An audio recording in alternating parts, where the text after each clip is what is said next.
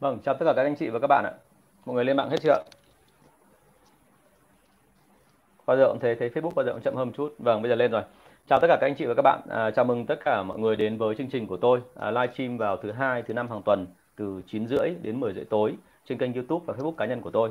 À, đây là chương trình mà tôi uh, tạo ra để mà thường xuyên trả lời những cái câu hỏi liên quan đến nghề sale và kỹ năng bán hàng à, của tất cả các lĩnh vực và ờ, tất cả những cái mô hình bán hàng khác nhau từ cái chuyện là bán hàng qua online, telesale đến offline. À, và đây là buổi thứ 60 của chúng ta. Nhưng vậy là chúng ta đi qua được 60 buổi rồi. Đây là buổi thứ 60 và nội dung ngày hôm nay thì uh, lát nữa tôi sẽ nói với anh chị nhưng mà nó là một chủ đề nó khá là thú vị bởi vì tôi thấy rằng là rất nhiều doanh nghiệp bây giờ đang cần những cái đó. Và uh, vâng, chào bạn Kim Xuyến, lúc nào cũng đúng giờ này đúng không? Cảm ơn Xuyến rất là nhiều. À, trước khi bắt đầu vào chương trình thì tôi xin phép là dành 2 phút cho quảng cáo, tức là chương trình về quản lý bán hàng và kỹ năng bán hàng của tôi vẫn tiếp tục vào mùng 7 tháng 7 sắp tới đây. Và đấy là chương trình mà tôi huấn luyện ờ, các bạn làm quản lý bán hàng cũng như là những bạn làm ờ, về được gọi là học cái cách để mà huấn luyện nhân viên về kỹ năng bán hàng và cả các bạn nhân viên về bán hàng nữa. Vâng, chào bạn Nguyễn Văn Điệp nhé thì uh, đấy là chương trình mà tôi đúc kết lại từ những kinh nghiệm cá nhân của tôi trong môi trường làm việc chuyên nghiệp cũng như là môi trường làm việc tự phát ở bên ngoài. Bởi vì tôi có cả thời gian làm việc trong môi trường chuyên nghiệp là công ty liên doanh lẫn cả môi trường mà tôi uh, của công ty của tôi do chính tôi mở ra. Và cũng đã từng sấp mặt rất nhiều trận thành ra trong cái chương trình đó tôi xin phép chia sẻ được rất nhiều kinh nghiệm với anh chị. À, ngoài ra nữa thì trong chương trình của tôi lần này thì có một cái đặc biệt đấy là lớp quản lý của tôi thì chỉ có 5 buổi thôi mang tính về nguyên lý và những cái mà ừ, chú trọng nhất quan trọng nhất trong người sale trong người quản lý sale. Vâng chào bạn Cúc Hoàng Phương nhưng sau đó rồi thì có cả à, 30 buổi tiếp theo là tôi lấy với cái giá rất là mềm và rẻ hơn trước khi mà nâng giá để mà hỗ trợ anh chị à, trong một năm để mà học về cái kỹ năng quản lý và áp dụng những cái phần mà tôi đã dạy trong cái buổi của tôi. Thì rất là mong anh chị à, tham dự vào chương trình đó. Bởi vì đó là một chương trình mà tôi khá là tâm huyết và tôi làm đến bây giờ là tôi chỉnh có lẽ không biết bao nhiêu version rồi. Bây giờ có lẽ phải version thứ 15 16 rồi, sau suốt cả mười mấy năm dạy học của tôi. Vâng cảm ơn anh chị rất là nhiều thế thì uh, đấy là cái phần mà quảng cáo của tôi. Và nếu ai mà quan tâm thì mời là liên hệ với cả bạn Thắm. Có số điện thoại ở trên cái uh, avatar hay là cái trên cái cái cái uh, tiêu đề của cả cái phần livestream cả ở trên YouTube và Facebook của tôi.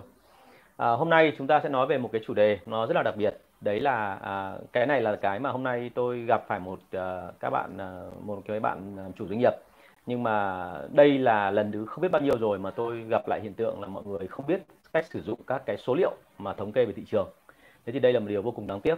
À, tại sao là đáng tiếc? Lát nữa tôi sẽ giải thích. Nhưng mà cái đầu tiên đã thì chúng ta phải khẳng định với nhau là số liệu thống kê có quan trọng không thì vô cùng quan trọng. Tại sao lại như vậy? Bởi vì số liệu thống kê thì nói thẳng luôn là nó không nói dối chúng ta. Ôi chào sếp uh, trang nhá. Hẹn sếp mãi mà cuối cùng là vẫn chưa đến được đúng không? Tại vì cứ đến buổi tối là anh lại cả một đống việc thành ra là chưa thấy được. Hôm nào xin phép gặp sếp để nhờ sếp tư vấn bất động sản nhá. Một bạn một bạn trẻ rất tài năng. À, ngày xưa tôi gặp bạn từ hồi mà năm thứ hai đại học ở trong trường tài chính thì tôi thấy bạn chỉ là một cô sinh viên thôi nhưng bây giờ thì mới ra trường được mấy năm đã là giám đốc của một công ty về bất động sản và là rất thành công rồi. Thế thì um, về chúng ta quay trở lại câu chuyện số liệu. Thì số liệu là có từ rất nhiều nguồn. Số liệu có thể đến từ những cái nguồn mà của những công ty nghiên cứu thị trường. Họ nói về những cái xu hướng chung thị trường hoặc là những số liệu mà đến từ những cái mà anh chị đặt hàng riêng để mà có một đội chuyên môn đi nghiên cứu. Thì uh, số liệu nó rất là quan trọng bởi vì số liệu nó cho chúng ta biết là không phải chỉ có nhu cầu, tức là tổng dung lượng cái nhu cầu của khách hàng, mà nó còn cho chúng ta biết một điểm nữa, đấy là thực sự là thị trường đang đi đâu về đâu.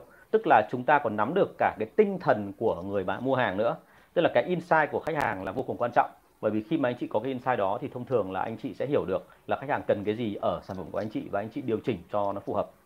Thế thì ờ, ờ, với tất cả những cái đó thì mình thấy rằng là số liệu là vô cùng quan trọng thế nhưng mà tại làm sao mà từ trước đến giờ ấy, là các doanh nghiệp thường thường là rất hay bị gặp cái trường hợp là có kể cả số liệu trong tay hay là không có số liệu. Thì thứ nhất là ít dùng cái thứ hai là kể cả có dùng cũng không bao giờ phát huy được hết.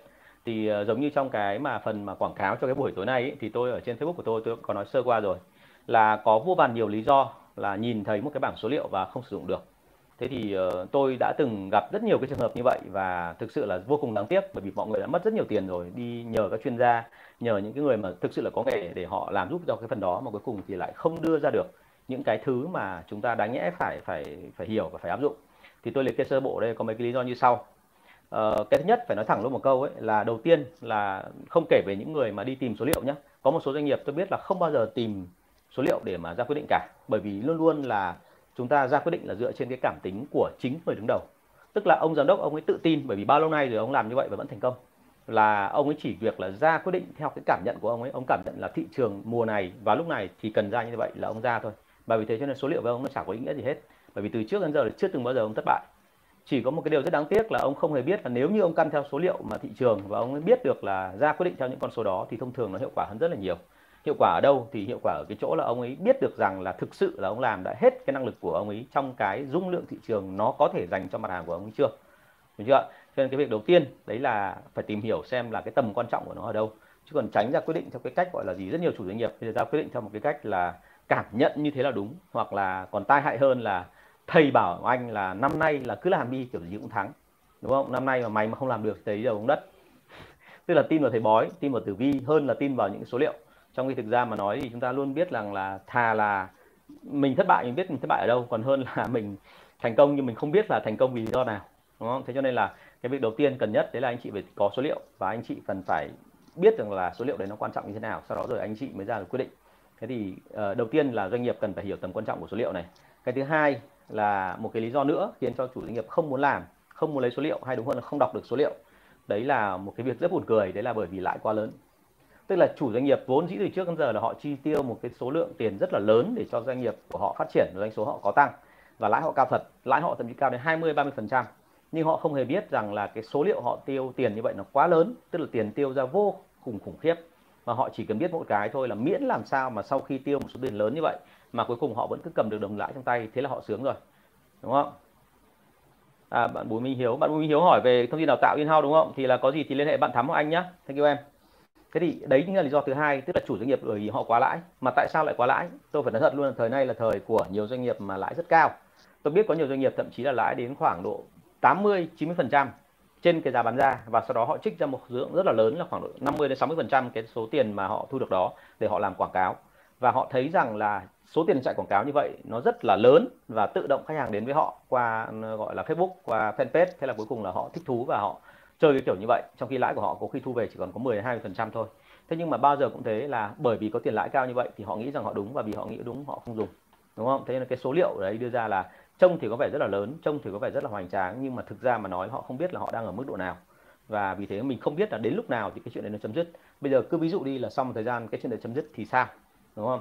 Tôi nói luôn là tại sao lại tôi lại phải nói về cái chuyện đó, nghe nó hơi hơi gở một tí, nhưng mà trong tương lai sẽ là như vậy và đến bây giờ nó đang là như thế rồi bởi vì cái thương chiến nó xảy ra rất nhiều vấn đề. Và mọi người thấy ngay là khi mà trước đây cái sản phẩm mà làm nhái hay là của bên nào đấy họ sản xuất na ná như vậy của một cái hãng nổi tiếng thì họ không mất bản quyền cho nên là tiền rất là rẻ đúng không? Giá thành của sản phẩm rất là rẻ. Tôi nói ví dụ như cái đèn led mà anh chị đang sử dụng ở nhà chẳng hạn đèn led của Trung Quốc ấy, thì nó chỉ bằng như giá một phần ba một phần tư do so với giá đèn led của Mỹ thôi. Bởi vì là cái cái đèn led của Mỹ thì nó phải trả tiền bản quyền còn bên này gần như không phải trả tiền đúng không? Thế cho nên là đấy chính là một câu chuyện. Trong tương lai thì cái chuyện này nó sẽ không còn nữa. Tôi nhắc lại là sẽ không còn nữa đâu cho nên anh chị phải sớm sớm thay đổi. Tức là ở đây là đừng có nghĩ rằng là bây giờ lãi mình cao thì mình sẽ như vậy. À, cái cái lãi cao cũng có thể là do anh chị là người tiên phong trên thị trường anh chị đi vào một cái cái thị trường mới và à, chưa có ai làm cái đó cả. Thành ra rất nhiều người là sẵn sàng mua hàng của anh chị. Và vì như vậy cho nên anh chị nghĩ rằng lãi này giữ duy trì mãi. Nhưng chúng ta cứ hình dung mà xem là sau một khoảng thời gian ngắn thôi là sẽ có những đối thủ khác tham gia cùng mà tham gia cùng với chúng ta thì hiển nhiên họ sẽ cạnh tranh với chúng ta và lúc đó chúng ta bắt buộc phải giảm giá. Thì khi mà càng nhiều đối thủ cạnh tranh thì thị trường càng bị giảm giá xuống. Mặc dù là có thể chúng ta vẫn tồn tại được, nhưng mức lãi còn rất là thấp. Thì lúc đó mình quay sang mình dùng số liệu thì đã không kịp nữa rồi. Thế cho nên là phải lưu ý là số liệu phải dùng ngay từ những lúc đầu tiên, thậm chí là phải dùng từ cái lúc mà anh chị còn chưa có lãi. Chứ còn đừng có nghĩ là bao giờ thôi rồi, để bao giờ có lãi thì tôi dùng, đúng không? Cái thứ ba, một cái lý do nữa khiến cho người ta rất khó dùng số liệu, đấy là thế này. Họ có vài số liệu nhưng mà không có đủ thời gian để mà dùng số liệu đó bởi vì là còn quá bận nhiều việc khác. Tại sao lại bận? Bởi vì trong công mô hình công ty của liên doanh à không công ty liên doanh thì không nói công ty liên doanh thì là à, phần lớn là mọi người làm việc chuyên về một cái lĩnh vực nào đó. Tức là sale thì làm chuyên về sale marketing thì làm chuyên về marketing. Nhưng mà ở các công ty SME thì thường xuyên xảy ra hiện tượng là một người làm chuyên làm gọi là à, uh, xuyên sang rất nhiều việc khác nhau. Tức là có khi vừa là giám đốc vừa là kế toán vừa là nhân sự lại vừa là hành chính đúng không? Thành ra là lúc đó thì nó xảy ra một trường hợp là mọi người không có thời gian đâu để áp dụng những con số đó. Mặc dù biết con số đấy là hiệu quả nhưng mà không dùng điểm gì cả. Bởi vì một mình mình là mình xoay sở không kịp với số liệu của mình. Với với các cái công việc của mình thì làm sao mà có thời gian để làm chuyện đó? Lý do thứ tư đây là một lý do rất buồn cười. Đấy là thế này. À, có rất nhiều doanh nghiệp rất quan tâm đến số liệu bỏ rất nhiều tiền ra để mua nhưng cuối cùng là không biết dùng cái số liệu đó để làm gì. À, thế thì ở đây nó có một cái câu chuyện là nó có một khoảng cách khá là lớn giữa cái sự hiểu biết của những chuyên gia để mà đưa anh chị số liệu đó với chính cả những cái doanh nghiệp mà những người sẽ áp dụng số liệu đó trong tình hình thực tế. Bởi vì không hiểu, cho nên chúng ta ở tình trạng là chúng ta biết là nó rất hay, nhưng mà nó bị thiếu mất một đoạn để mà mình biết là phải thực sự là tiến hành nó như thế nào để triển khai nó ra làm sao trong thực tế. Và vì thế cho nên là mình cứ bị lâm vào tình trạng đó thì cuối cùng là cái bảng số liệu đó, đến lúc nào đó nó cũng sẽ mất tác dụng. Thì lúc đó tự dưng là mình lại mang một cái đống tài liệu mà không để làm gì cả. Thì tôi đã gặp rất nhiều trường hợp như thế này, tức là nhiều doanh nghiệp thành công, nhiều tiền, thuê những cái ờ, đội nghiên cứu thị trường rất là chuyên nghiệp về làm, thậm chí đội mang tính chất là nổi tiếng trên toàn thế giới luôn. Thế nhưng mà khi họ làm xong mà đưa cho chúng ta một số liệu thì mình không biết cách vận dụng cái số liệu đấy để làm gì. Mặc dù là họ rất tâm huyết, họ đưa cho mình những cái mà rất là cụ thể, rõ ràng. Tức là ở đây mình đang cần một cái người phải nối cái đó lại với nhau. Tức là một cái người mà hiểu được cái cái cái số liệu mà quan trọng như thế nào ở trong con mắt của những người chuyên gia, cũng như là hiểu được là cái sự vận hành của doanh nghiệp đó thì cần phải áp dụng như thế nào để cho nó thay đổi. Thế thì đấy là cái lý do thứ tư. Và lý do thứ năm cũng là lý do cuối cùng đó là à, ở đây nó có một cái rất buồn cười là công doanh nghiệp SME đôi khi sắp xếp nó không theo thứ tự lớp lang nào cả. Tức là mọi người làm theo một cái cách gọi là mang tính chất là tự phát tức là tiện thế nào thì làm thế đấy. Thì thành ra xảy ra một câu chuyện là khi mà đọc được bảng số liệu thì mình cũng không biết là phải áp dụng cái phần số liệu nào đầu tiên. Tức là chúng ta có một chuỗi số liệu và nó liên quan đến nhau. A liên quan đến b b liên quan đến c và a nối với b nối với c nối với d dẫn ra cái e cuối cùng là doanh số. Thì ở đây mình lại không biết là cái nào liên quan đến cái nào và cái nào tạo ra cái nào và bởi vì không biết như thế, cho nên là mình không biết là bây giờ dùng cái nào đầu tiên, dùng cái nào cuối cùng. Và nếu mà dùng tất cả thì không bao giờ mình dùng được, bởi vì là mình mới. Mà mình mới mà mình dùng cái đó thì mình loạn hết cả cả sới lên, đúng không? Cho nên cuối cùng là mình nản là mình không làm nữa. Vậy thì trong cái bối cảnh như vậy, rất nhiều lý do khiến cho chúng ta không tận dụng được số liệu. Vậy thì bây giờ số liệu của chúng ta mình khẳng định với nhau là quan trọng rồi. Vậy thì bây giờ mình làm thế nào để cho các con số này phát huy tác dụng? Thì tôi nói luôn là các con số phát huy tác dụng chỉ khi này. Thứ nhất là anh chị phải xác định được là cái vị trí hiện tại của anh chị đang đứng ở đâu anh chị đang có những con số nào? Những con số đấy nó cụ thể hóa nó ra. Cái thứ hai là anh chị xác định được là vấn đề của anh chị trong quá trình phát triển doanh nghiệp của mình. Bởi vì anh chị thấy rằng là tiềm năng của mình phát triển không hết. Mình muốn đi về hướng này, muốn đi về hướng kia.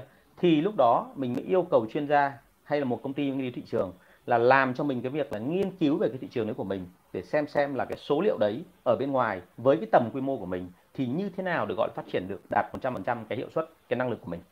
Thì khi mình có cái đó xong rồi mình phải làm việc tiếp theo nữa là mình phải nhờ chuyên gia diễn giải ra là như vậy, những cái bảng số liệu anh đưa ra như vậy. Thì cái gì tôi nên làm và làm như ra làm sao trong thực tế. Có rất nhiều chuyên gia mà số thống kê rất là giỏi, nhưng khi họ dịch ra cái phần mà cụ thể trong cái đời sống bình thường thì họ không làm được. Và vì thế cho nên là có, gần đây tôi có nhận được một số lời mời liên quan đến chuyện là giải quyết vấn đề này. Tức là tôi biến một cái số liệu, nó thể hiện cái insight của khách hàng trở thành một cái dễ hiểu cho doanh nghiệp và sau đó tôi hướng dẫn doanh nghiệp là áp dụng từng phần đến một ở trong cái mà quá trình làm việc của họ thì chỉ có như thế thôi thì họ mới làm việc được. Còn nếu mà để cho họ một mình làm thì họ sẽ không thể nào hiểu nổi là cả một bảng như vậy. Thậm chí là một bảng rất rõ ràng nhưng mà lại quá nhiều số liệu đâm ra họ không biết là bắt đầu từ đâu. Được chưa? thế thì đấy là một cái mà tôi thấy rằng là đối với doanh nghiệp SME thì nên làm kiểu như vậy. Tức là ở đây luôn luôn phải có một cái nữa là chúng ta phải chỉnh sửa và làm sao để cho nó dễ hiểu phù hợp với chủ doanh nghiệp. À, và cuối, cuối cùng phải nói luôn một điều như thế này. Cái bảng số liệu mà anh chị hiện giờ đang có trong tay chỉ trong vòng khoảng 3 đến 6 tháng là nó sẽ cũ và nó sẽ không có tác dụng 100% giống như lúc ban đầu nữa. Tại sao lại như thế? Bởi vì là thị trường liên tục thay đổi, nhu cầu người ta luôn thay đổi. Tôi nói ví dụ như là cái à, mọi người biết là cái cuộc thương chiến Mỹ Trung vừa rồi cũng thế. Nó tạo ra một cái sự dịch chuyển toàn cầu trong chuỗi cung ứng và nó xảy ra một câu chuyện là bắt đầu các doanh nghiệp phải thay đổi. Và có có một hiện tượng là tôi thấy rằng là hàng mà từ bên kia về tự dưng là giảm giá nhiều hơn. Tôi mua hàng mà tôi có làm việc với một số đối tác Trung Quốc thì tôi thấy là giá trị bên nó giảm rất là nhiều. Và giá giảm nhiều xong một cái thì mình thấy là thậm chí họ có người họ định mở cả xưởng ở bên này để họ làm thì lúc đó nó xảy ra một câu chuyện là mọi thứ bắt đầu là nháo nhào hết cả lên và thị trường bắt đầu thay đổi. Tức là số liệu nó không còn như cũ nữa bởi vì có một số tay chơi mới bắt đầu xuất hiện. À, rất may là những cái xưởng của Trung Quốc như vậy sau một thời gian thì nó lại cũng lại từ từ nó rút ra khỏi Việt Nam. Chỉ còn những xưởng nhỏ nhỏ ở lại. Tại làm sao? Bởi vì là họ phát hiện ra có một cái điều mà rất buồn cười đấy là nhân công Việt Nam mình không theo kỷ luật. Và nhân công Việt Nam mình là đặc biệt những người làm trong nhà máy ấy, là trình độ còn rất là non không bằng được cái trình độ nhân công của họ bên kia thế thì tất cả những cái đó khiến họ rút ra khỏi Việt Nam. Rồi chưa kịp chấn chỉnh cái chuyện đó, có một số người ở lại được, nhưng mà chưa kịp chấn chỉnh cái chuyện đó, chưa thay đổi kịp, thì lúc đấy lại xảy ra một hiện tượng nữa là cái dịch covid. Và khi cái dịch covid xảy ra thì bắt đầu là thị trường lại biến động. Và cuối cùng là tất cả chúng ta bây giờ đều đang ở tình trạng là bốn phương tám hướng nhìn xung quanh xem có rủi ro nó nằm ở đâu để mà chuẩn bị xoay chuyển. Bởi vì trong cái mùa dịch này mà đội nào mà không kịp xoay chuyển nhanh thì chính bản thân người đấy sẽ bị thiệt, sẽ bị thậm chí là không còn tồn tại nữa thế thì câu chuyện đưa ra thế này là cái bảng số liệu về thống kê thị trường nó cũng thế. Nó chỉ có giá trị trong một khoảng thời gian ngắn thôi chỉ trong khoảng độ 3 đến 6 tháng thôi và sau đó anh chị phải renew. Còn nếu mà anh chị không có cái nào để mà làm mới lại cái bảng số liệu đó thì khả năng cao là bảng số liệu đó trở thành vô nghĩa. Và lúc đó anh chị lại phải mua thêm một bảng số liệu mới. Và nhắc lại là tiền mua số liệu nó không hề rẻ.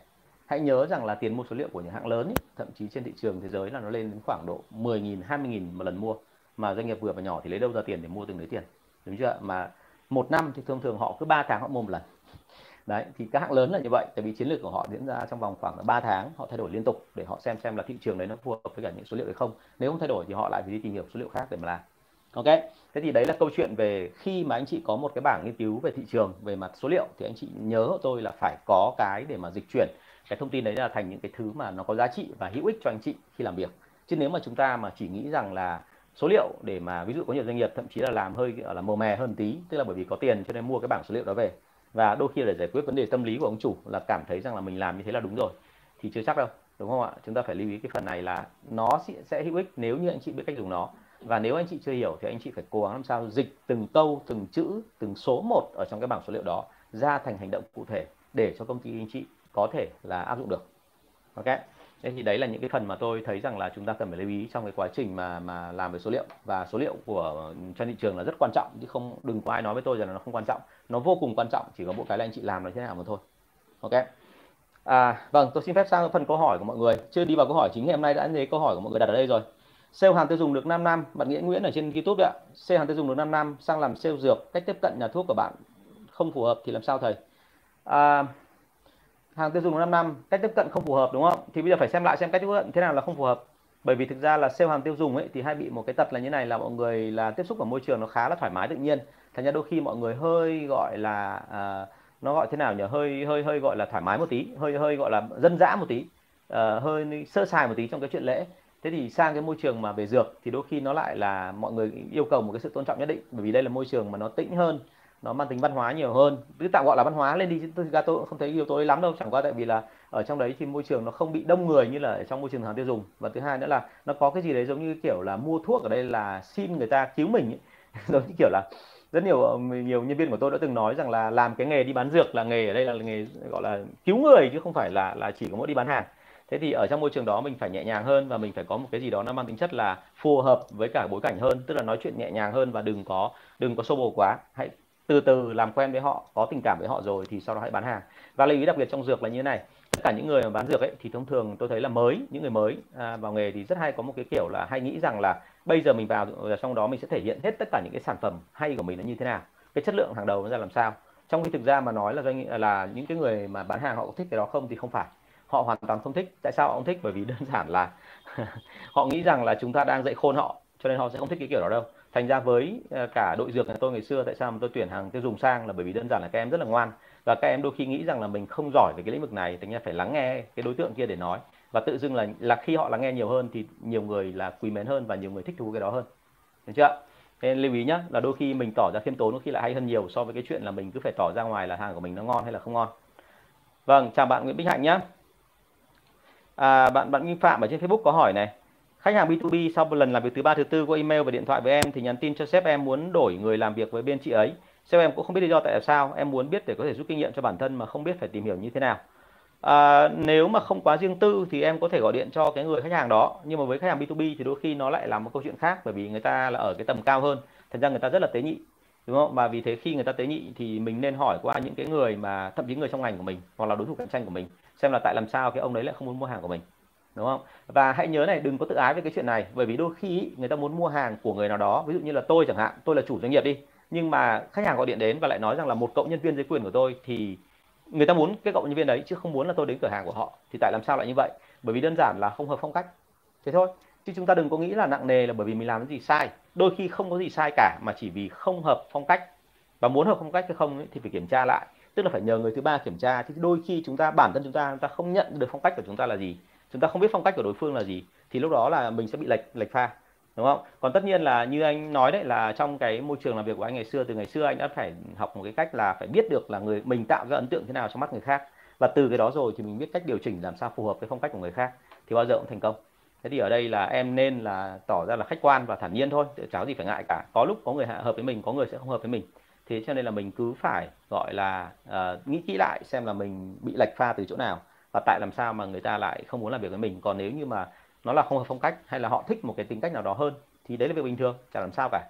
Có nhiều người thậm chí là sao à, đôi khi là không thích một cái người bán hàng giỏi mà thích một người bán hàng mà tỏ ra chân thật nó hơi gọi là khù khờ một tí người ta lại khoái. Vâng chào bạn đông phạm nhé tôi đang từ từ trả lời các, các cái câu hỏi nhé mọi người cứ đặt câu hỏi ở đây ạ. Vâng. À, vâng ở trên YouTube bạn Hoa Bùi có hỏi là có những lý do nào khiến khách hàng từ chối mua hàng của mình vậy anh? Nó vô vàn nhiều lý do em ơi. Bây giờ nói thế thì khó lắm. Lý do thì vô vàn. Lý do khách quan có chủ quan có lý do ở trong bối cảnh hoàn cảnh môi trường có lý do do một cái người khác tạo ra cũng có. Và đôi khi có những lý do đơn giản là gì ạ? Có khi có việc bận. Nhà có việc bận phải đi đúng không? Thế nên thực ra là đừng có bảo là có những lý do nào mà nên là tìm hiểu xem lý do ở trong cái môi trường làm việc của em ở trong cái ngành của em có những lý do nào khiến khách hàng từ chối của mình.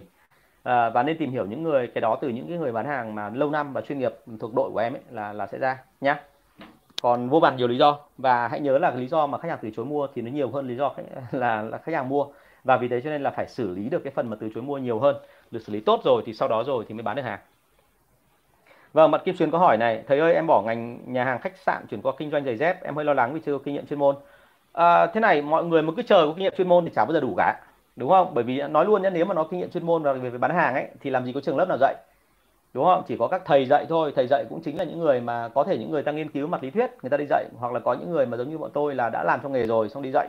Thế cho nên là cái việc ở đây của mình ấy là mình đừng có bao giờ đợi đến bao giờ có kinh nghiệm chuyên môn em ơi.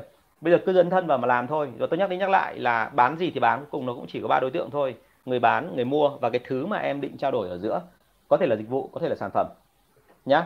Cho nên đừng có bao giờ mà mà mà chờ đến bao giờ đủ kinh nghiệm. Chờ đủ kinh nghiệm thì cơ hội nó qua mất rồi đúng không? Thành ra là đừng có bao giờ chờ. Tốt nhất là nhảy thẳng vào và cứ ừ, gọi là là bán như bình thường. Và nếu như mà không bán được hàng thì phải hỏi những người xung quanh là tại sao mình không bán được. Còn về bản chất thực ra là bán giày dép ấy, thì theo quan điểm của anh là nó sẽ cụ thể hơn và nó có phần nào đấy. Nó ở cái cạnh ở đấy nó dễ hơn nhưng ở cái cạnh đấy nó cũng sẽ khó hơn so với cái ngành kinh doanh khách sạn của em. Bởi vì kinh doanh khách sạn thì thông thường là bán dịch vụ là một cái thứ khá là vô hình nhưng còn giày dép là những cái thứ cụ thể.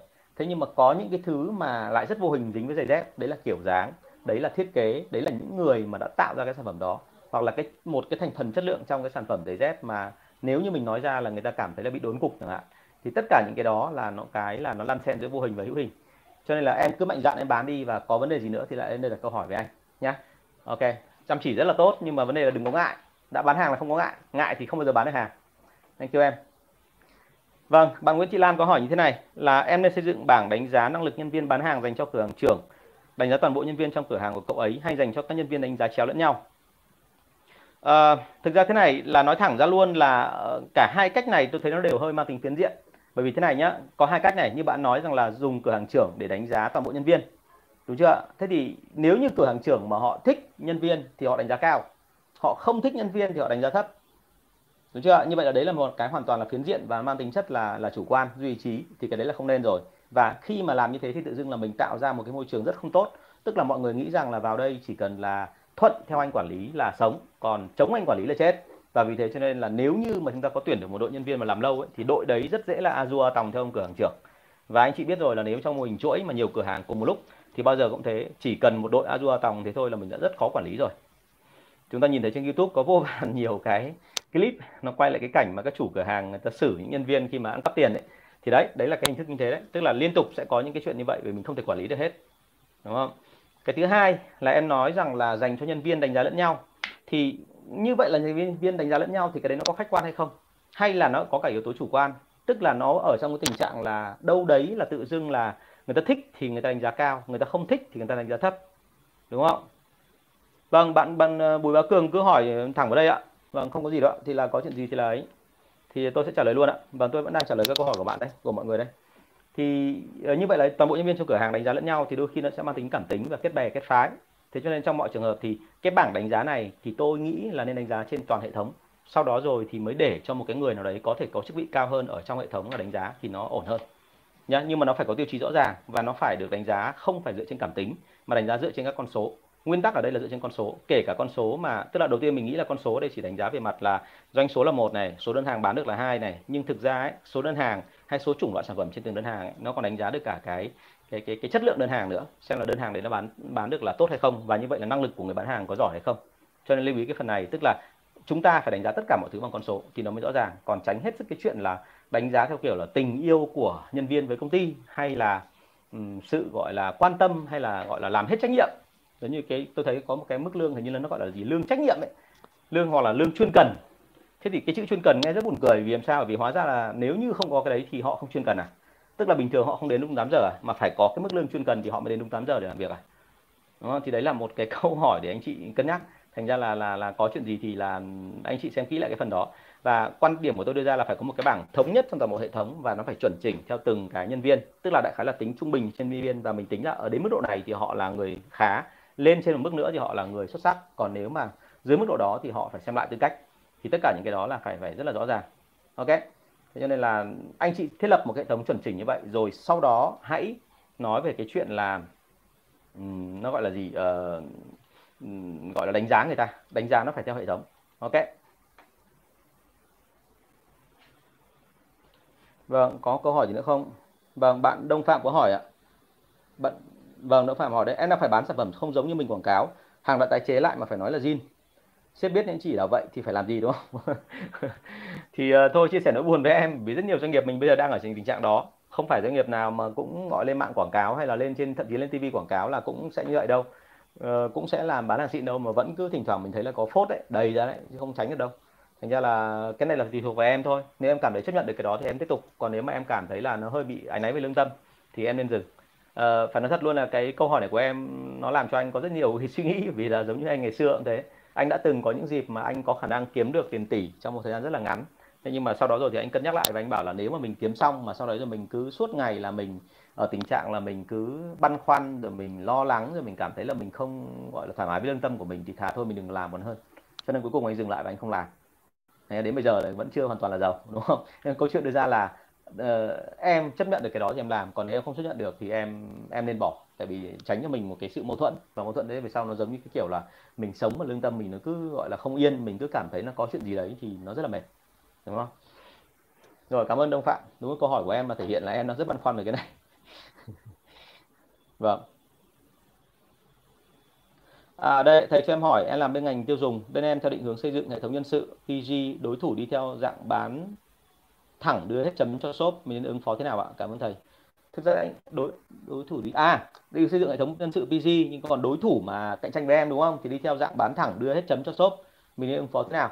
Thực ra mà nói thế này này là hãy nhớ là mỗi hãng nó có một chính sách riêng và vì thế cho nên là mỗi đối thủ nó lại có cái kiểu riêng ví dụ như là nếu như hãng đối thủ thì nó sẽ nói xấu em theo kiểu là một phần trăm chấm cho em à, cho anh anh muốn làm nào thì làm đúng chưa thế nhưng mà còn bên mình thì mình sẽ nói xấu đối thủ như nào mình sẽ nói là gì bên kia nó hất cho anh tỷ lệ phần trăm cao hơn nhưng mà anh có thấy không? Là nó chỉ bán vào thôi, nó không lo cái chuyện bán ra cho anh.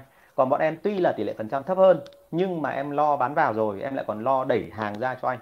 Và sẽ in, sẽ out thì mới là đủ một quá trình. Đúng không? Và không ai biết được sau một thời gian nữa đâu em sang bên hãng đối thủ em em làm việc thì em cũng lại sẽ nói xấu hãng bên này đâu kiểu như vậy.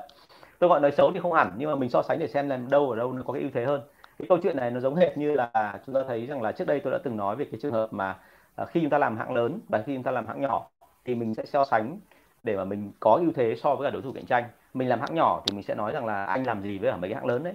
Em nói thật chứ, hãng lớn đấy thì cửa hàng của anh chỉ là cửa hàng nhỏ, cho nên anh làm với em thì em quan tâm với anh nhiều hơn. Anh làm với cả bọn kia thì nó chả coi anh là cái gì cả.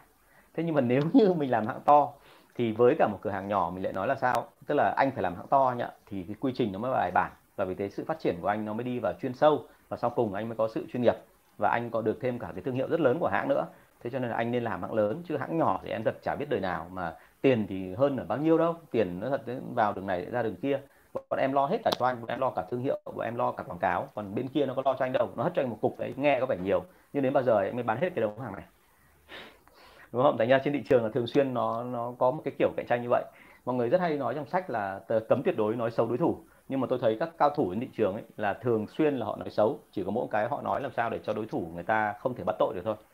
Tôi phải nói thật, đấy là như thế chứ chúng ta đừng có nhìn vào và để, để kêu là đây là vấn đề đạo đức. Bởi vì thị trường cạnh tranh khốc liệt thì chuyện đấy hiển nhiên xảy ra và bây giờ nó đang xảy ra rồi, chứ nó không phải là là tôi gọi là do tôi nói ra nhá. Rồi, thank you câu hỏi của Christina Trần. Ok Đông Phạm nhá, có gì nữa thì hỏi anh thêm bởi vì cái câu hỏi của em rất là hay và đúng là nó đánh vào cái tâm sự của anh ngày xưa, anh đã từng có giai đoạn mà gặp em như vậy rồi. Vâng, bạn à, Bùi Bá Cường, bạn hỏi là Vâng, chào bạn Trọng Nguyễn nhá.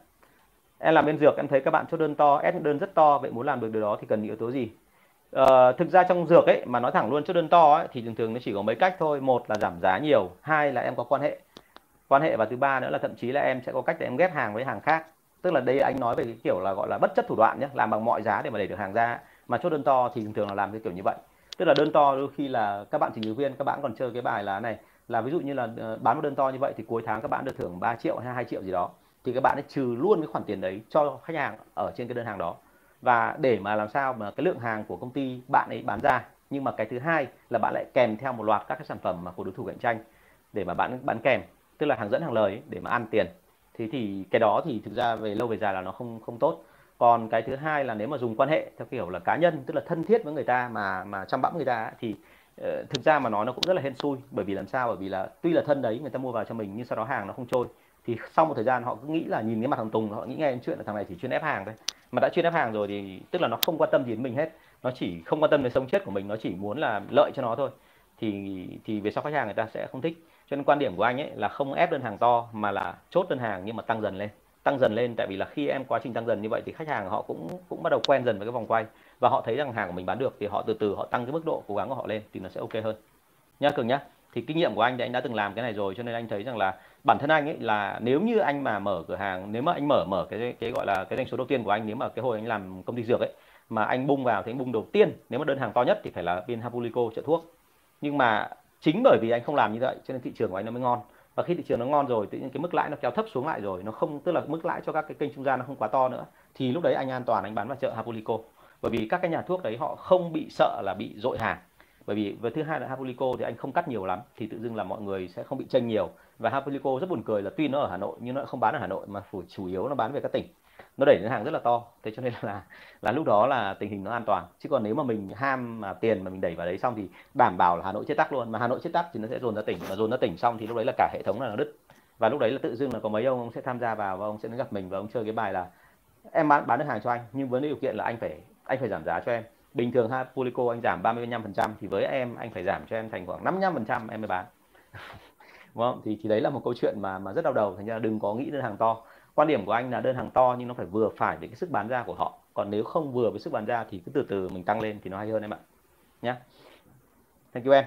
Vâng bạn trọng nguyễn có hỏi một câu như này. Em làm tư vấn thiết kế thi công nội thất. Với lĩnh vực của em thì nên lưu ý những cái gì khi tiếp xúc với khách hàng lần đầu? À, thiết kế thi công nội thất thì bao giờ cũng thế là nói chung là ông nào đi tư vấn ấy, thiết kế hay là thế nọ thế kia thì người ta vẫn cứ coi ông là người bán hàng. Mà đã là người bán hàng rồi thì đã bị mang tiếng sẵn rồi là bị điêu. Đúng không bị điêu bị điêu là sao? Tức là mình hơi phóng đại lên. Thành ra là khi tư vấn nội thất thì phải nhớ này là nó tư vấn thì về bản chất nó không khác gì bán hàng đâu. Nó giống hệt như bọn anh ngày xưa. Bọn anh cũng làm tư vấn mà. Thì nó là thế này là phải tìm hiểu xem là khách hàng thích cái gì đã.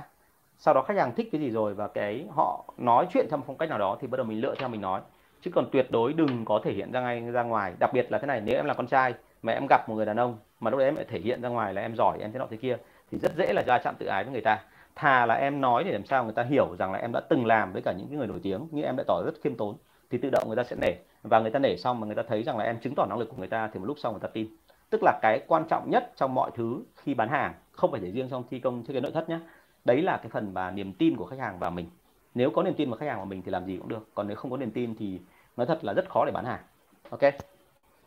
À, trong lần tiếp xúc lần đầu thì nhớ là thế đừng có gọi là hoa hoét gì lắm mà tốt nhất là nên tìm hiểu xem khách hàng là ai đã. Sau đó tìm cách là hợp mình với cả họ về mặt phong cách. Hợp xong rồi thì lúc đấy hãy tìm cách là thuyết phục người ta. Bởi vì là thi công nội thất thì thứ ra tôi hiểu là giá trị nó cao không phải là rẻ đâu. Cho nên là phải hết sức là cẩn thận. Tất nhiên là có những cái người mà rất tài năng thì câu chuyện nó lại khác. À, và gần đây nhất thì tôi có trao đổi với cả mấy anh mấy bạn tôi về kiến trúc sư ấy, thì rất là hợp ý với anh ấy thì tôi ngày xưa cũng rất là thích bình bình luận về nội thất và trang trí nhà cửa. Thì à, phải thừa nhận là thế này là cái nghề kiến trúc sư càng ngày càng được tôn trọng hơn. Cái cái thời của tôi ngày xưa là tôi tí nữa tôi thi vào trường kiến trúc. Tất nhiên là thi vào chắc cũng trượt thôi vì khả năng vẽ tôi kém. Nhưng mà tôi rất thích kiến trúc và tôi rất muốn thi vào. Nhưng mà cái thời điểm đó thì nó thật là một trong những cái cản trở mà khiến tôi không thi vào bởi vì tôi cảm thấy rằng là tiền nó không có được bao nhiêu. Nhưng mà sau, ngay sau thời của tôi, đặc biệt là cái thời tôi ra trường thì bắt đầu kiến trúc nó lại phát triển mạnh. Thành ra đến bây giờ là hãy nhớ rằng là cái kiến trúc của em ấy là, cái cái nội thất của em nó là một cái gì đó nó khá là xa xỉ nếu em giảm giá quá nhiều thì người ta sẽ không tin. Quan điểm của anh là thậm chí trong kiến trúc là phải nâng giá tiền lên. Phải nói thẳng là như thế bởi vì đấy là cái hàm lượng chất xám ở trong đó đúng không? Chuyên cần là cụm từ được xét vào trong KPI của giáo viên mầm non đúng không? Ở đâu cũng có anh ơi không phải là chuyên cần ở trong giáo viên mầm non đâu mà ngay trong một số công ty ấy, em thấy cái từ chuyên cần nó cổ một cách khủng khiếp. Nó như là nhà nước ấy em nói thật công ty công ty tư nhân hay công ty gọi là là là gọi là công ty của bên ngoài đấy công ty tư ấy mà thuộc dạng to đấy mà cũng chấm điểm chuyên cần nữa em, em nghe em thấy nó như là nó như là thời kỳ mà trước bao cấp ấy, nghe khủng khiếp. Vâng bạn cường có hỏi thêm này có khi nào khách hàng càng thân càng khó chốt càng thân càng khó làm việc với số đều chứ không tăng? Có chuẩn. Nhưng mà ở đây khi anh nói là thân với với nhau ấy không có nghĩa không có nghĩa là thân theo có nghĩa là ba ba ba cổ. Hãy nhớ nhá ở đây nó có hai cái tội mà của dân mới bán hàng anh không biết là em có mới bán hàng không nhưng mà mọi người hay mới bán hàng rất hay bị mắc hai cái tội này. Bất kể ngành nào cũng bị. Một là không làm thân được với khách hàng tức là tạo ra một khoảng cách lạnh lùng với người ta tiếp xúc với cả người nào đấy. Ví dụ như là anh chẳng hạn về quê bán hàng mà anh cứ giữ cái thái độ là tôi với anh. Tức là nói chuyện với người ta theo cái kiểu nó rất là mang tính chất là là là giống như kiểu là công việc chứ nó không phải mang tính chất là gần gũi thì là người ta ghét mình.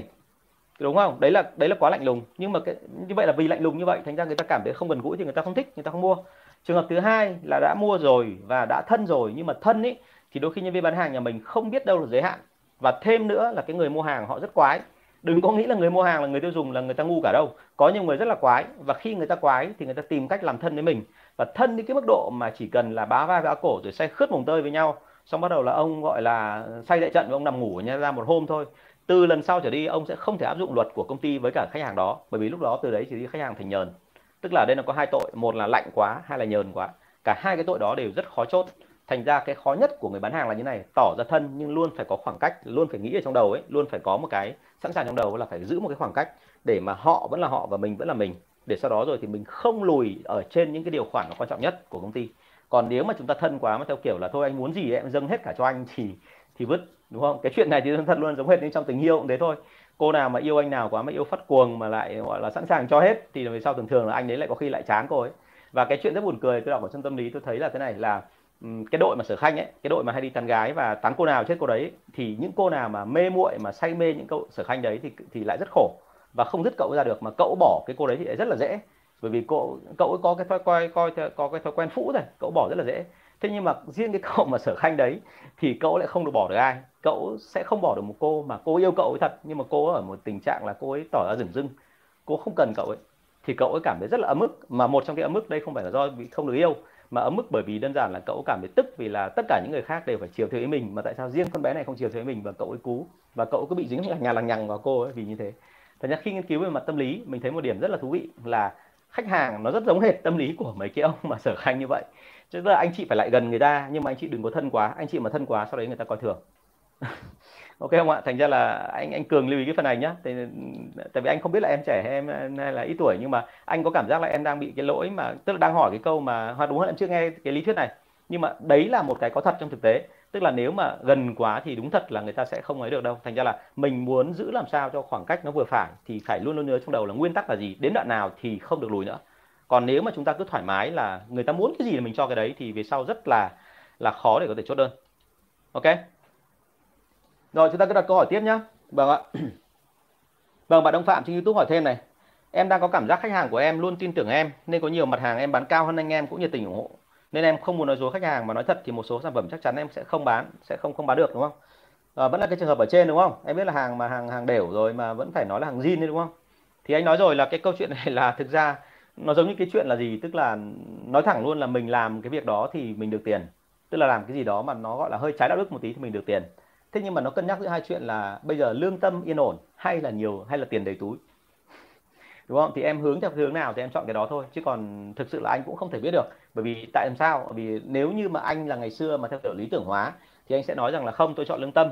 Bất kể ở thế nào, tôi cũng cần không cần tiền mà tôi chọn lương tâm thế nhưng mà nếu như em vào trong hoàn cảnh mà em đang nghèo em đang vất vả em đang có chuyện gì đó buồn mà em bắt buộc phải cần đến tiền người nhà em đang ốm ở trong bệnh viện thì đôi khi lại trong cái bối cảnh đó anh anh mà lại khuyên em là thôi thà là giữ gọi là lương tâm để cho mặc kệ làm sao để mà mình gọi là giữ được đạo đức của mình trong khi không bán được hàng thì lúc đấy thì nó lại nó lại không phù hợp đúng không? Cho nên là hãy nhớ rằng là con người là một cái nó rất là phong phú. Giống như là thế này là trong sách của khổng tử người ta hay nói một câu chuyện tức là uh, ông khổng tử ông kể một câu chuyện như thế này là ở một cái làng nọ, thì khi tôi không nhớ là không phải ông lại, là hình như ông khổng tử cách tranh tranh cãi với ông mạnh tử hay là ông gì đó cả tức là đại khái là họ nói về hai khái niệm thế nào là đạo đức. Thì một người trong nguyên tắc của pháp gia thì họ sẽ nói là, pháp gia tức là theo kiểu pháp luật ấy, họ sẽ nói thế này, là ở làng tôi người chính trực là nếu bố mình mà ăn cắp thì sẽ lên quan huyện thưa và để cho bố mình đi tù. Nhưng mà cái người kia phản bác lại là, ở làng tôi thì cái người chính trực không làm như vậy. Ở làng tôi nếu như mà phát hiện ra bố mình ăn cắp thì người chính trực sẽ đi che giấu cái lỗi đó và tìm mọi cách để cho bố chạy trốn khi mà quân binh phát hiện ra. Thế thì cái việc đấy đưa ra là đấy là câu chuyện để nói về hai quan điểm. Tức là nó, luôn luôn cuộc đời con người nó nó như vậy đấy nó rằng xé giữa hai xu hướng đó. Thì em phải chọn thôi chứ còn anh không thể hỗ trợ trong cái chuyện này. Ok? Rồi cố gắng nhá chú em. À bạn cường sinh năm 87 đúng không? Thì uh, cường lưu ý cái tâm lý đó nhá tại vì cái tâm lý nó rất là buồn cười. Tức là nếu thân quá không bán được hàng mà nếu xa cách quá không. Thành ra nó gọi là nửa nạc nửa mỡ cứ phải gần xa xa nguyên tắc là gì? Theo tình tình phớt mà phớt tình tình theo. Đấy thế trong bán hàng là rất giống hệt như kiểu khi các anh đi ờ, tắm các cô. À, bạn Kim Hưng có hỏi là chia sẻ một vài cái nguồn về nghiên cứu tâm lý con người đúng không? Sách hoặc gì? Nhiều lắm em ơi rất vô vàn nhiều cái. Tức là anh đã từng chia sẻ trên này nó gồm có cái gì? Nó gồm có cái um, tâm lý học hành vi này uh, tâm lý học tội phạm này uh, rồi tâm lý học mà cơ bản nói chung. Cái phần tâm lý học cơ bản nói chung ấy thì hãy nhớ tìm hiểu cái phần mà từ khi con người mới sinh ra bởi vì cái phần đấy là con, bản năng con người nó tách làm hai phần, nó vẫn là có một cái suy xét con người nhưng một phần nữa là mà nó lớn hơn, đấy là bản năng động vật. Thì bản năng động vật trong con người hiện tại mà trưởng thành có không? Vẫn còn nhé và bởi vì là vẫn còn như thế, cho nên nếu mình nắm bắt được cái bản năng động vật của họ thì thông thường ấy, đôi khi mình lại dùng động tác mình lại tác động được và thành công. Thành ra có rất nhiều cái và em nên tìm một số từ khóa theo cái cách là cả tiếng Anh lẫn cả tiếng Việt. Bởi vì cái nguồn đấy bây giờ cực kỳ phong phú đa dạng, không thiếu gì cả nhá anh anh đọc lại có ghi kịp không? Tâm lý học hành vi này tâm lý học uh, bình thường này tâm lý học ờ, cơ bản đấy. Và cuối cùng là tâm ờ, nó gọi là tâm lý học tội phạm. Có một cái trang ở Việt Nam mình rất là hay mọi người hay theo dõi tâm lý học tội phạm thì như chấm net hay sao ấy. Cái trang đấy khá là hay. Anh và anh đọc rồi thì anh thấy là nó có giá trị. Nhưng mà hãy nhớ là tâm lý nó chỉ là một phần thôi. Còn cái quan trọng là khi mà em áp dụng thì em phải quan sát tâm lý của khách hàng của em. Tức là chúng ta phải dùng cái kỹ năng tâm lý học hành vi soi xét họ rồi là dùng cả kỹ năng tâm lý soi xem là cái lời nói của họ nói ra như vậy có ý nghĩa gì để từ từ lúc đấy mình rút kinh nghiệm thì nó sẽ hay hơn ok Ờ, ok à, bạn Hoàng Thắng mới nói rằng là bán bước chân và bán quần áo online ở ngoại thành Hà Nội nhưng đa phần khách hàng Hà Nội rất khó chốt. Vấn đề ở đây là như này, thế muốn tư vấn anh tư vấn thì ở đây có một cái này Thắng ơi, tức là anh cần phải biết là cái vấn đề em gặp phải là ở đâu. Bởi vì thực ra này nhá, có những cái sản phẩm mà nếu như không hợp với gu người Hà Nội thì nhiên không bán được rồi này. Thứ hai là có những cái sản phẩm mà mình quá rẻ tiền, mình cứ tưởng là sản phẩm của mình là rẻ hoặc là cái chất của nó trông rất là đẹp nhưng mà cái giá nó vô cùng rẻ, mình bán ở Hà Nội thì có khi cũng không được. Thế cho nên anh cần phải biết là cái khó khăn nó nằm ở chỗ nào. Chứ còn nếu mà mà hỏi anh mà như thế này thì anh không biết được tình huống thì anh rất khó để nói. Bởi vì thậm chí có khi nhá xin lỗi nhá nói cái này đừng có tự ái nhưng mà đôi khi là do cái cái cái cái gọi là cái cái nó gọi thế nào nhỉ? Cái thể hiện của mình nó không phù hợp với người ta chẳng hạn. Bởi vì bản thân anh anh đã từng nói ở trên rồi có rất nhiều trường hợp anh là giám đốc nhưng khi đi bán hàng ấy thì khách hàng nó không thích anh thì lúc đó anh phát hiện ra rằng là cậu, cái cái cái người bán khách hàng này đôi khi có thể là nó hợp với nhân viên của mình hơn. Thì anh gọi cậu nhân viên đến thì cậu để bán được hàng. Thế thì nếu mà cậu đấy mà sau đấy về mà tinh tướng bảo là anh Tùng bán hàng không bằng mình thì không đúng đúng không bởi vì là vẫn có cái số lượng khách hàng, anh chốt được đơn hàng vẫn cao hơn cậu ấy, nhưng mà cái khách hàng riêng biệt đó thì họ hợp với phong cách của cậu ấy hơn. Nó giống hệt như kiểu là tại sao mà em chỉ có một số lượng bạn nhất định thôi, bởi vì chỉ có những người đấy thì em mới cảm thấy hợp. Còn có một số thằng mà ngay từ khi mà học lớp 1 hay học mẫu giáo với em đã suốt ngày cứ vào lớp thì chỉ muốn nhảy vào đấm nhau rồi đúng không? Bởi vì nó không hợp. Đấy thế thì cái cái chuyện này là phải cho anh biết là cụ thể nó là cái gì. Chứ còn nếu mà dính vào cái trường hợp mà hợp hay không hợp đấy thì tư vấn cũng bằng thừa. Đúng không? Bởi vì là không thể tư vấn được bởi vì có thể là nó va chạm về một cái khía cạnh nào đó. Thì uh, có thể inbox cho anh nhé và nếu mà để mà inbox ấy, thì nó có một cái như này. Anh rất cần đấy là thế này là em lấy cho anh một vài đoạn chat của em với khách hàng để xem tình hình để xem người ta phản ứng ra làm sao. Hoặc nếu có thể là em gọi điện cho khách hàng thì em có thể ghi âm lại để sau đó anh ngồi anh phân tích thì nó sẽ chuẩn hơn hiện tại bây giờ ấy, anh đang ngồi anh tài cấu trúc này và anh dựng lại quy trình bán hàng cho một số công ty. Và công ty nó làm cả ba lĩnh vực luôn cả online cả telesale cả offline. Thì trong tất cả mọi lĩnh vực đó anh đều cần phải có những cái bằng bằng cứ kiểu như vậy để anh chỉnh nhân viên. Chứ nếu mà chẳng hạn em là ừ, nhân viên của công ty đi bây giờ anh vào phát anh hỏi là thắng bây giờ trường hợp này bán như thế nào? Mà thắng trả lời xong anh lại bảo thắng làm thế là sai. Thì thắng sẽ cãi ngay vì thắng sẽ bảo luôn là ông mẹ nói vớ vẩn. Đấy là tôi nói câu đấy đầu tiên xong tiếp theo tôi nói câu này đúng không? Thì mãi mãi không bao giờ giải quyết được, cho nên là phải có một cái hoàn cảnh cho anh biết được là cụ thể nó như thế nào. Thì lúc đó anh sẽ phân tích cái đó thì anh sẽ cho em thấy là cái này nên làm này, cái kia không nên làm. Và anh đang phân tích dựa trên cái đó. Và tại sao anh biết là cái gì nên làm và cái gì không nên làm? Bởi vì nó có một cái bộ quy chuẩn và bộ nguyên tắc về cái chuyện là nghề dịch vụ của chúng ta. Ví dụ như trong nghề sale thì phải chủ động. Và thứ hai là phải nói về toàn những câu tích cực thôi, còn tuyệt đối không được nói câu nào tiêu cực. Nhưng ngược lại lại không được phép nói tích cực theo kiểu thái quá, mà phải nói tích cực làm sao để cho người ta tin đấy thành ra là cái nguyên tắc đưa ra nó rất là nhằng thành ra là là cho anh cái cái cụ thể nhá cho anh ví dụ ví dụ cụ thể thì lúc đấy là mình mình làm nó sẽ cụ thể hơn. Rồi rất thank you em. Vâng chào sếp Lê Phú Quỳnh nhá. À, đúng rồi hương ơi tâm lý học cơ bản tâm lý học tâm hành vi tâm lý học tội phạm rồi. À ok về cơ bản là khách muốn thử chất liệu đúng không? Chất liệu thì bây giờ này là thực ra nếu muốn thử thì vẫn cảm nhận về cái chất liệu nó qua cái xúc giác ấy và thậm chí qua cả cái tai nghe ấy là rất rõ. Em xem ở trong cái phim một cuốn theo chiều gió ấy thì cái bà mà nô lệ lúc mà bà ấy bà ấy tả về cái sự sung sướng của bà khi bà có cái váy lụa bà đi nó sột soạt ấy. Thì đấy là lại, lại như vậy. Tức là anh nói thế để em hình dung thôi còn thực ra về bản chất ấy, là khách hàng nữ nếu mà muốn bán cho họ thì hãy nhớ rằng là tả cho họ thì phải dùng cái từ làm sao nó mang tính chất là rõ ràng ra là về cái xúc cảm của họ khi họ chạm vào sản phẩm đấy thì cái cảm giác sung sướng nó ở đoạn nào? Còn sản phẩm của em bốn năm trăm thì cũng không phải là rẻ đâu đúng không? Đã bảo là online mà bốn năm trăm thì không phải là rẻ. Vì thế cho nên là ờ, cho anh cái phần mà mà mà em ghi âm lúc mà trao đổi với khách hàng hoặc là cái phần mà em chat với khách hàng ấy thì anh sẽ biết ngay là vấn đề nó nằm ở đâu. Đôi khi là vấn đề nó nằm ở chỗ này này tại vì hôm uh, gần đây là anh đang phải thậm chí anh còn phải phải được duyệt quyền admin vào một cái fanpage của uh, một bạn uh, của các bạn ở trong một cái cửa hàng uh, khá là đặc sản ở trong miền Nam thì anh có nhìn kỹ ở trong đó để anh xem hàng ngày xem là khách hàng vào và tương tác với cả các cái bạn admin ở trong nhóm như thế nào. Thì anh lôi ra được một loạt lỗi và lỗi nó nằm ở đâu? Lỗi nó nằm ở cái chỗ này là uh, các bạn ấy không chủ động làm này hoặc là các bạn ấy bị lỡ một chút tức là các bạn rất là ngoan. Thành ra là khi mà khách hàng nói đến đoạn đó thì các bạn trả lời xong các bạn trả lời xong các bạn không có động thái tiếp theo. Bởi vì các bạn nghĩ rằng là như vậy khách hàng sẽ chủ động nhưng thực ra khách hàng không chủ động. Thành ra nó thiếu một tí thôi tự dưng là là đơn hàng sẽ bị trội đi và người ta sẽ không mua hàng thế thì đấy chính là những cái mà mà cần phải làm tức là anh cần phải có cái cụ thể chứ còn nếu mà nói mà chung chung theo kiểu lý thuyết thì anh nói được ngay nhưng mà nói thế xong thì vô trách nhiệm quá đúng không Vâng, bạn Quỳnh có hỏi về cái cửa hàng cho cửa hàng trưởng đúng không? Ngày xưa anh có dạy một cái khóa chuyên cho cửa hàng trưởng. Nhưng mà thực chất ấy, tôi phải nói thật luôn là thế này, mọi người ờ, cái này mọi người đừng tự ái nhá, không thì mọi người lại ngồi nghĩ rằng là tôi coi thường, tôi chả coi thường cái gì cả. Thực ra là mỗi lĩnh vực nó có một cái đặc thù riêng. Nhưng mà các bạn cửa hàng trưởng thì sướng hơn là các bạn quản lý mà những nhân viên mà chạy ra bên ngoài. Bởi vì nhân viên chạy ra bên ngoài thì mình không biết nó chạy đi đâu làm gì. Còn cửa hàng bây giờ ấy, là có camera rồi là có thậm chí cả ghi âm, thậm chí là mình có thể tạt té qua bất cứ lúc nào để mình soi xem họ đang làm gì. Cho nên là về cái cạnh nào đó cái cái công việc của cửa hàng trưởng là nó ít hơn là công việc của các cái bạn mà mà mà gọi là quản lý những cái sale chạy ra bên ngoài. Vì thế cho nên ấy là ờ, cái khóa học này anh bây giờ anh tích hợp luôn nó vào trong cái khóa học public của anh. Tức là tất cả những cái phần đó liên quan đến câu chuyện hành vi rồi tất cả mọi thứ thì anh anh cho vào đó. Nó có quy chuẩn và tất nhiên là Ờ, thế cho nên mới có cái lớp support. Bởi vì là anh dạy năm buổi xong nó là nguyên lý thôi nguyên lý chung thôi. Nhưng mà đến lúc vào lớp support ấy thì mọi người áp dụng. Lúc đấy bắt đầu cái môi trường nó khác biệt. Nó mới nảy ra nhiều cái hay hơn. Tức là mọi người sẽ hỏi là vậy thì với nhân viên của em mà tại cửa hàng thì em ra việc như thế nào? Còn với nhân viên của em mà chạy ra ngoài thị trường thì em ra việc như thế nào?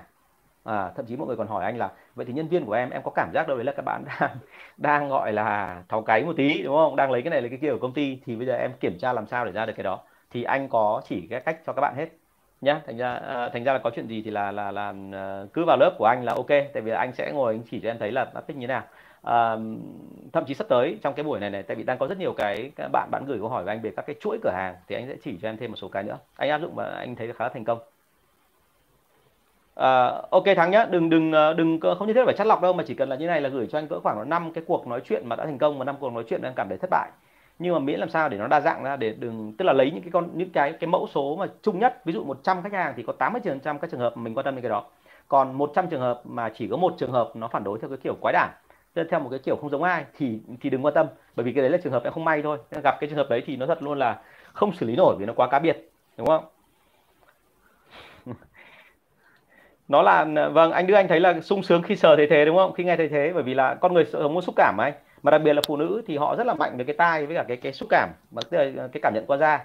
Bà mẹ chỉ cần là, gọi là dùng môi lướt lên trên người con thôi, thơm vào trán con thôi là biết ngay là con mình là đang ốm hay là không ốm mà, đang sốt hay không. Thế cho nên là với phụ nữ thì phải tả làm sao cho hình dung được theo cái kiểu xúc cảm của họ. Còn với nam giới thì đôi khi nó lại là logic.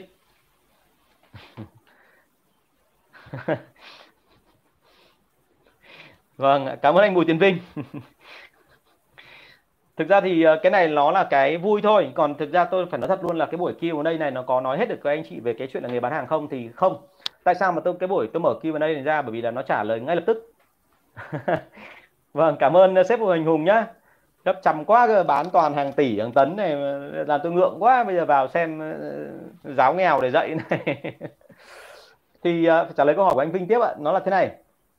Tức là thực sự mà nói là đây là chương trình trả lời Q&A tức là trả lời hỏi nhanh đáp gọn còn thực ra về đi sâu vào từng cái một thì hãy nhớ tôi là những câu hỏi trên này giống như câu hỏi mà tôi vừa trả lời bạn à, bạn bạn bạn à, bạn thắng ở trên ấy, cũng thế. Tức là tôi không bao giờ dám là trả lời theo cái cách là tôi biết như đinh đóng cột là cứ làm như thế là thành công. Bởi vì thực ra mà nói là mỗi hoàn cảnh của anh chị là nó khác nhau.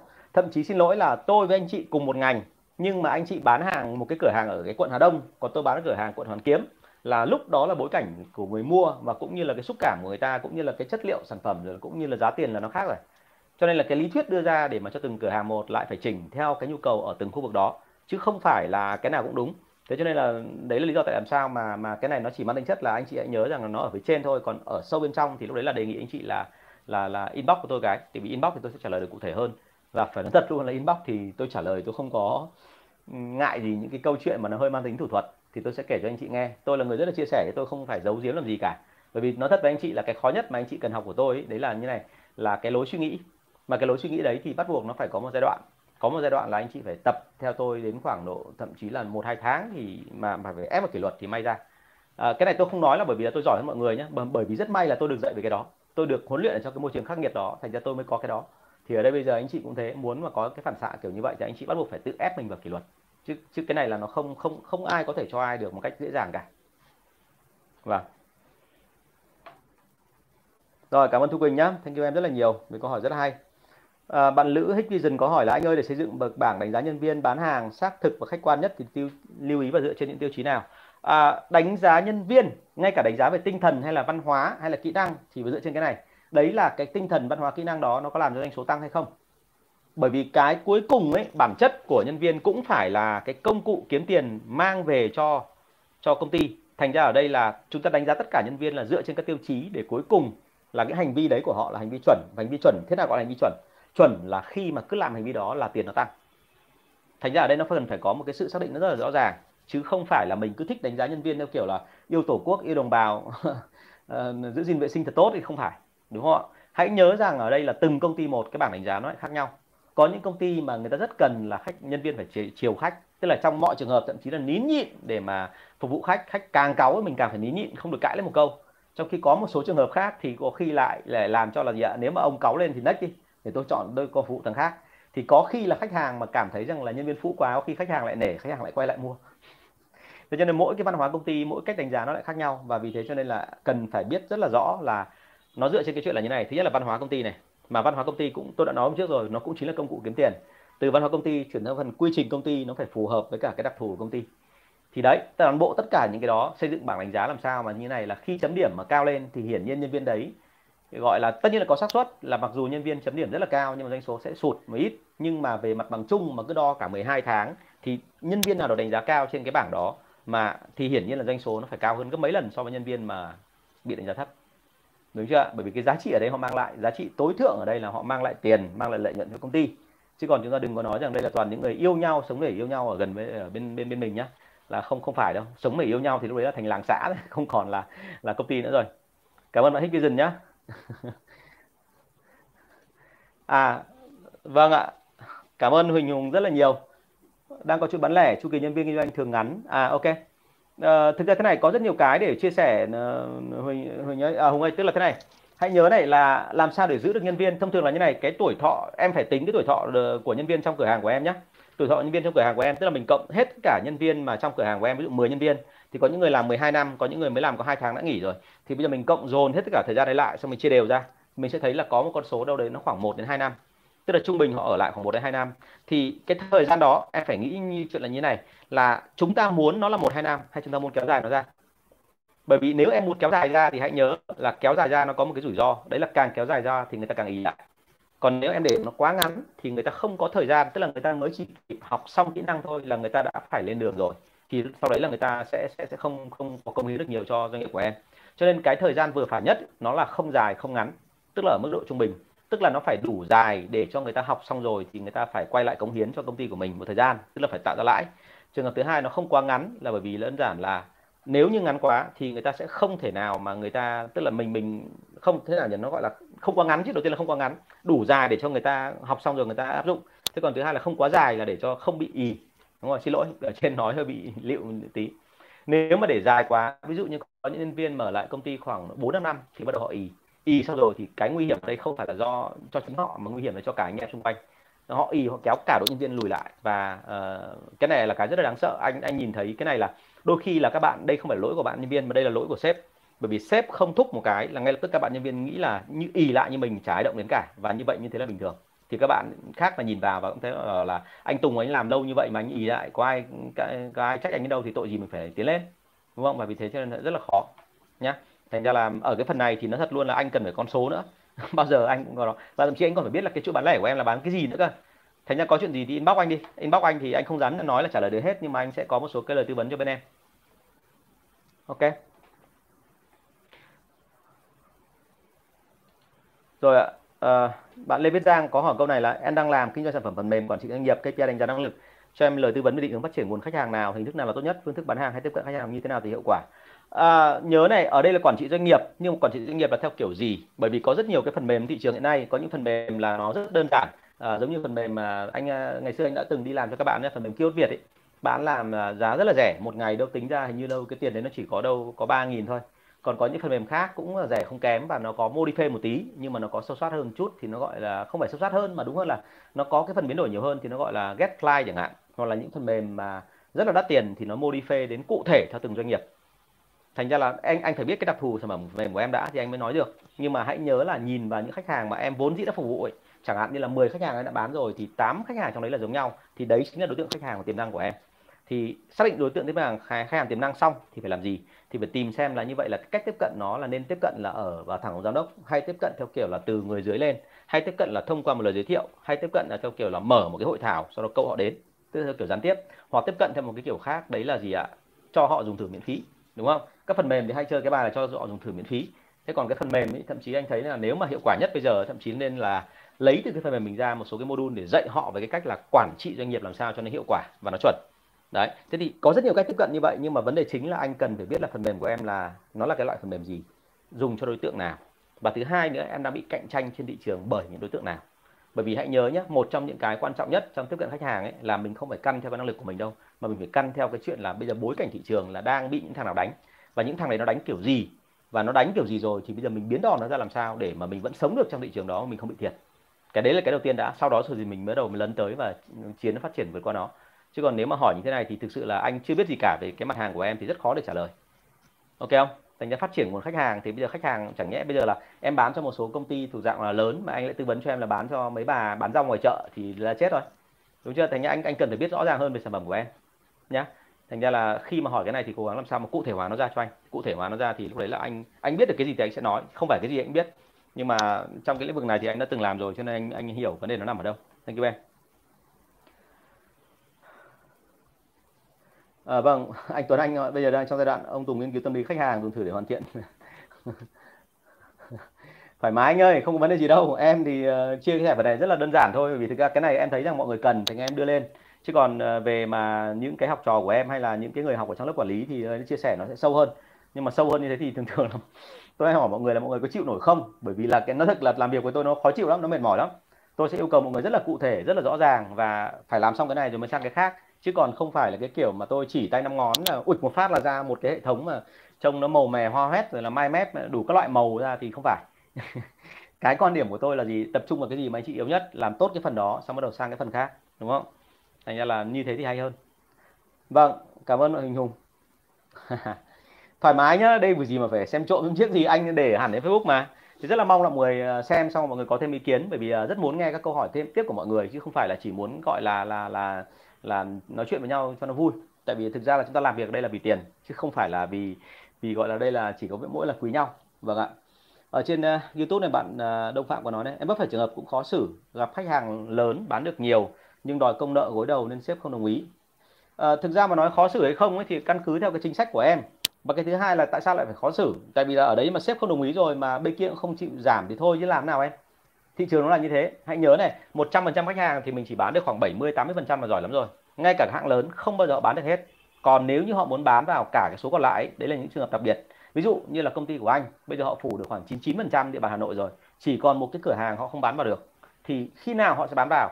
Khi mà họ muốn rằng là cái chương trình đấy, mới sắp tới có một chương trình quảng cáo, ra một sản phẩm mới, và họ muốn rằng là cái chương trình đấy nó không bỏ lọt một đối tượng nào hết, thì họ sẽ giảm giá gần như kịch kim thậm chí họ sẽ chỉ xin một cái chương trình là anh cho em nhét hàng của em vào, em sẽ trả cho anh cái tiền trưng bày. Đấy, thì cái kiểu của họ là chơi là như vậy. Nhá, chứ đừng có nghĩ rằng là cố gắng là một trăm phần trăm. Đôi khi là bởi vì là khách hàng lớn, cho nên mình sẽ mất rất nhiều thời gian. Vì sao? Bởi vì mình nghĩ rằng là bán một khách hàng lớn thì nó lợi hơn nhiều so với bán một khách hàng nhỏ. Nhưng mà cái dở nhất trong cái chuyện bán khách hàng lớn là họ đòi hỏi rất nhiều thứ. Và khi họ đòi hỏi thì mình không đáp ứng được, thì bắt đầu họ quay ra họ dở quẻ. Và cái thứ hai nữa, cái này mới là nghiêm trọng này, là khi mà họ dở quẻ xong thì em bị mất tinh thần em có cảm giác là như trời sụp ấy, em cảm thấy là bị hụt mất cái đó. Thì bây giờ từ nay mình không biết sống như nào vì các cửa hàng nhỏ không biết giờ chăm nó bằng cái thằng đó. Thì mất tinh thần của nhân viên sale đôi khi lại còn quan trọng hơn cả cái chuyện không bán được đơn hàng. Thế thì hãy cẩn thận với cái phần này nhá. Thế còn nếu mà xin xếp rồi mà không được thì đành chịu thôi em ạ. Tại vì công nợ thực sự bây giờ là cả một vấn đề đấy. Anh biết rất nhiều doanh nghiệp là bây giờ là đang gặp rất nhiều vấn đề mà công nợ ở đây không phải chỉ có mỗi với cả khách hàng đâu mà với cả nhân viên của mình luôn. Khách mua ít thì sếp bảo không tiềm năng bỏ đi không phục vụ được. Em đang cảm giác giống như bị ép. Hiển nhiên rồi em ở đây, nhưng mà sếp của em phải em phải làm rõ quan điểm đó nhá. Là bây giờ anh muốn em phục vụ khách hàng to hay là khách hàng bé? Chứ còn nếu mà em nói thật anh nói thật nhá, nếu mà anh thì anh làm ngược lại đấy. Bởi vì là anh không biết hàng của em là hàng gì thôi, nhưng mà thực sự mà nói là với anh ấy, thì anh quan tâm đến khách hàng nhỏ hơn. Vì sao? Bởi vì khách hàng nhỏ thì cái độ mà phát triển đánh số của họ nó rất là nhanh. Nhưng mà khách hàng lớn thì nó có một cái là mình sẽ phải cạnh tranh rất là dữ dội. Và cái cạnh tranh đó nó làm cho mình mất sức, mất lực và mất cả cơ hội nữa. Bởi vì trong khi những thằng bé thì bán vào dễ, còn thằng to thì thường xuyên ở tình trạng là hơi tí là nó làm mình làm mẩy đã mua hàng của mình rồi đã bán được ra tốt rồi xong nó vẫn cứ làm mình làm mẩy nó đòi công nợ đúng không? Rất là mệt. Ok chào Kim Xuyến nhá. Thank you em. Vâng bạn Đình Đức có hỏi này cơ chế lương và KPI chắc là trả lời nốt câu này ạ. Vâng. à, bạn Đình Đức có hỏi như thế này là à, cơ chế lương và KPI em đang dùng ổn cho sản phẩm cũ sắp tới em có sản phẩm mới cùng tệp khách hàng nhưng giá không giống với sản phẩm cũ. Thì mình nên tính cơ chế lương như thế nào ạ? Cảm ơn anh nhiều. Ờ, ở đây câu chuyện đưa ra nhá, là KPI và cơ chế lương dành cho sản phẩm cũ. Nhưng mà em mới nhớ này, là cái tiềm năng bán sản phẩm cũ và mới là nó có tương đương nhau hay không? Hay là cái mà tuy là cái cái sản phẩm mới là nó giá cao hơn cùng tệp khách hàng nhưng mà nó lại bán được nhiều hơn sản phẩm cũ? Và hãy nhớ là trả lương nhân viên ấy, là bọn anh trả lương là không phải là theo cái kiểu là doanh số càng to lương càng cao đâu, mà bọn anh trả lương theo cái kiểu là nỗ lực của họ trong cái chuyện bán được hàng ra tức là mình tính một cái mức nỗ lực trung bình và từ mức nỗ lực trung bình đó thì bắt đầu mình mới đẩy lên là nhân viên tiến theo hướng nào. Đấy, thành ra là cái này thì anh nói trong lớp quản lý của anh nó nó kỹ càng hơn. Chứ còn bây giờ mà nói chung chung là hàng cũ, hàng mới, hàng này đắt hơn, hàng kia rẻ hơn thì nó không ra được vấn đề em ạ. Bây giờ em phải ờ, thông thường khi tung sản phẩm mới ra lời khuyên của anh đưa ra là thế này. Chính ông chủ hay chính người quản lý phải là cái người đầu tiên đi bán hàng. Bởi vì khi họ đi bán hàng xong thì họ có cái cảm nhận cái thị trường nó mới chuẩn. Và sau đó họ về, họ mới đưa ra chỉ tiêu nhân viên nó mới chuẩn chỉnh thấy không? Ví dụ như có những sản phẩm mà có thể là rất là hời cho công ty, nhưng mà số lượng bán ra rất là ít, trong khi có những sản phẩm mà lời không được bao nhiêu cả, nhưng mà lại bán rất là dễ. Thế thì với cái đó, mình tính công kiểu gì? Chẳng nhẽ bây giờ mình cứ dựa vào cái ông mà bán được nhiều doanh số, nhưng mà sản phẩm mà lãi ít để mình trả lương à? Không phải.